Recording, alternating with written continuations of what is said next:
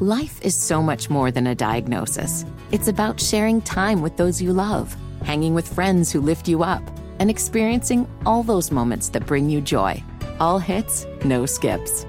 Learn more about Kisqali Ribociclib 200 milligrams at kisqali.com and talk to your doctor to see if Kisqali is right for you. So long live singing to the oldies, jamming out to something new, and everything in between. You're listening to the Hammer and Nigel Show. Hey, Tony! Hey, Tony! Hey! Pretty boy. Tony. It's Tuesday with Tony Katz on the Hammer and Nigel Show. Uh, don't want to keep Tony waiting.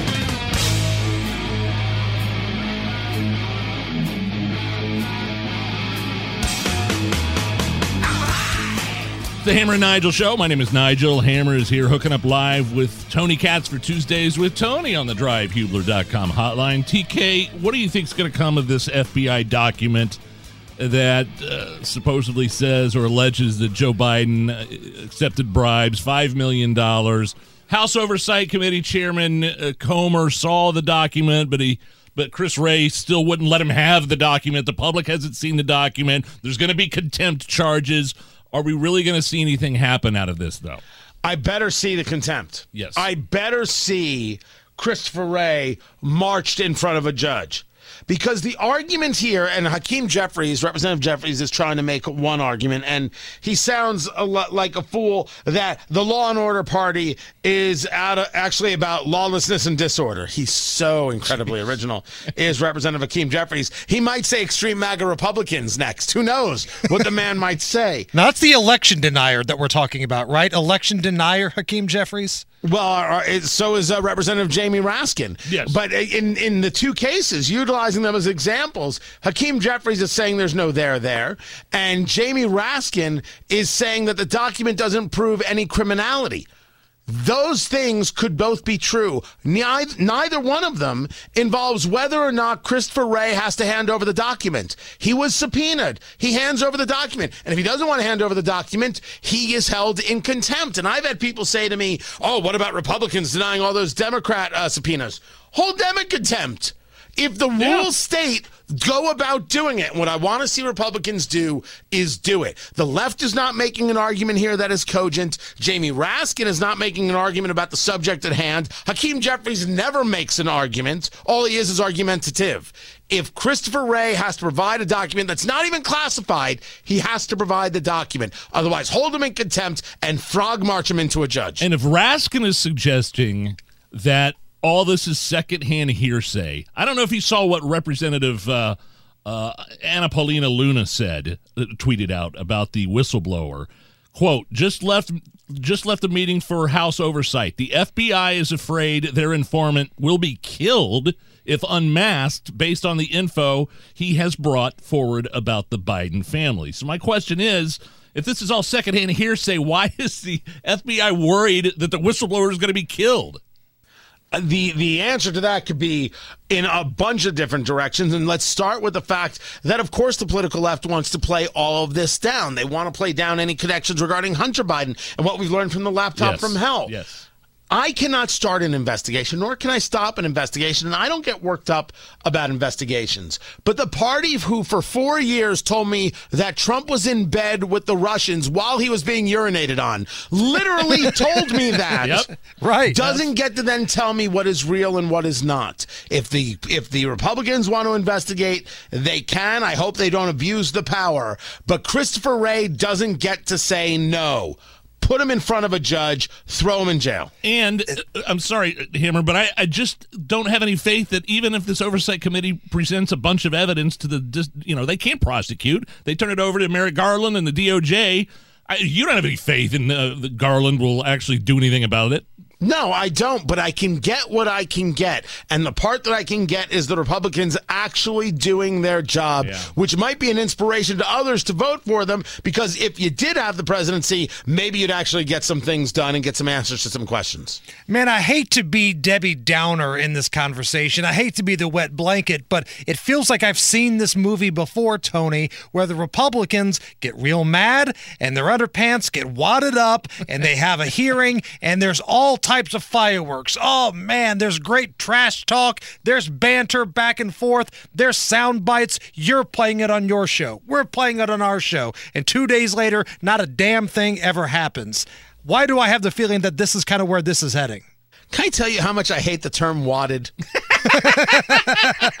I actually kind of like it myself. I feel about wadded the way many people feel about moist. I'm just, I, I don't know, I don't know what it is. Yeah, your your your point's taken, Hammer.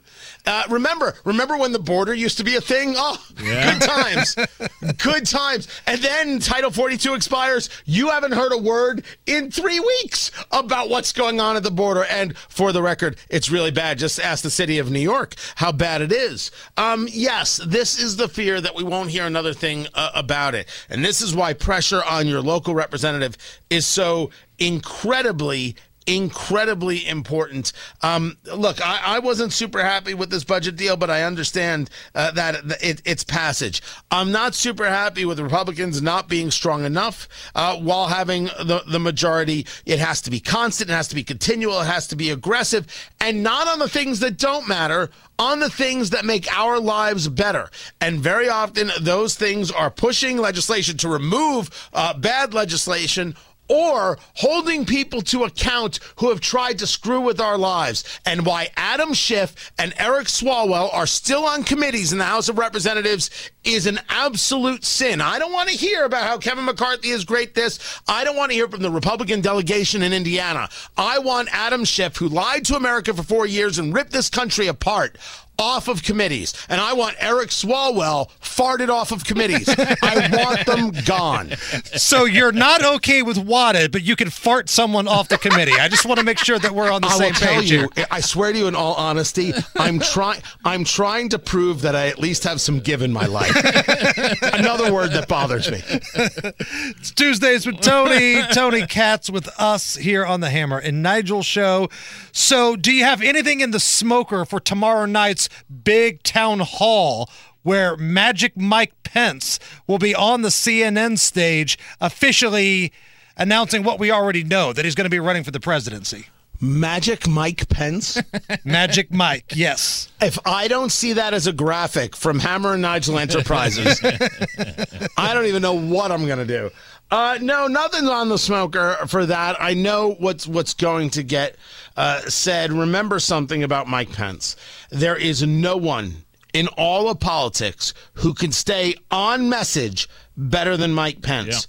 The question is, what is that message? So he's an uplift guy. He's a shining city on the hill guy. He's a Reagan acolyte. That's the way he's going to, to, to play that game. He's going after that same evangelical base as Senator Tim Scott is going after. But how does he handle the Trump thing? In, in an interview he did yesterday, um, he was uh, uh, bothered by what Trump said about Kim Jong Un and congratulating Kim Jong Un for becoming part of the World Health Organization, which admittedly is a weird thing to congratulate somebody on. Never mind congratulating Kim Jong Un, but why would you congratulate anybody being part of such a lying organization like the World Health Organization is beyond understanding. And he referred to Trump as, quote, his former running mate. And that's a very telling, right? That's a foreshadowing to what we're going to see. I think it's actually not the best. I think it might even be seen as bad form if you can't refer to him as President Trump. If you're referring to him as my former running mate, first, you're trying to put yourself on top of the thing, which no one's going to buy. Secondly, it's like you're afraid to talk about the guy, which nobody's going to like. So I made the statement yesterday to Nigel. I think there's a better chance Mike Vanderjagt wins the presidency than Mike Pence does. So ultimately, why are guys like Mike Pence and Chris Christie getting in the game? Is it spite? Do they just want to rip on Donald Trump and expose him on the national stage? Because it kind of feels like just by being in the race, they're helping Donald Trump out, stealing votes away from DeSantis, who, let's be honest, is the only other person who can beat this dude. Mike Vanderjagt, by the way, was a kicker for the Indianapolis Colts after playing in the Canadian Football League. I had to look that up just to double check The myself. quote, liquored up kicker, as Peyton Manning once dubbed him as. He's not Oh, wow. eligible to be president. He's from Canada. Well, I don't, I don't know what the rules are anymore. I, I think if he identifies as American, that's That's probably that's Yeah, probably that's what it means to be an American these days. By the way, I identify forgot the question. He I filled out to you I that app that they have at the border. Now he's just fine. Basically, he was saying like, why is Chris Christie putting his name in the Okay, ring? so Like, there's why a do they theory. There's a real theory out there that Christie is a stalking horse for Ron DeSantis, meaning that his sole job is to punch Trump in the face until Trump absolutely falls apart, clearing the way for Ron DeSantis. I think that's a bad theory. I don't think that Chris Christie is a stalking horse for anybody. I believe he just wants to punch Donald Trump in the face. That's what he wants to do. And so picture the play. The play is pure vengeance. And what if it works? You out Trump Trump. And what if it's successful? Trump beats on DeSantis. Trump goes after this one. You're doing nothing. You don't even talk about Biden. You just go after Trump 24 7, although a little bit of Biden. And what happens if all of a sudden it's like, hey, people like this? Well, uh, now I'm the candidate. Look at me. It, there's no, there's nothing to lose here because when he's done, he's going back to ABC News into the loving embrace of Donna Brazile. So he doesn't care. doesn't matter. But I, I, I don't buy into the stalking horse one. I do buy into he's livid with Trump. He doesn't like the way he was treated, and he's going to go for the jugular. And for us, my gosh, there's not enough bourbon. Not nearly enough in the world. Uh, so, Tony Katz, we're going to keep you over for a second segment. The city of Indianapolis is in the hotel business, and we'll ask you about that next on the Hammer and Nigel show.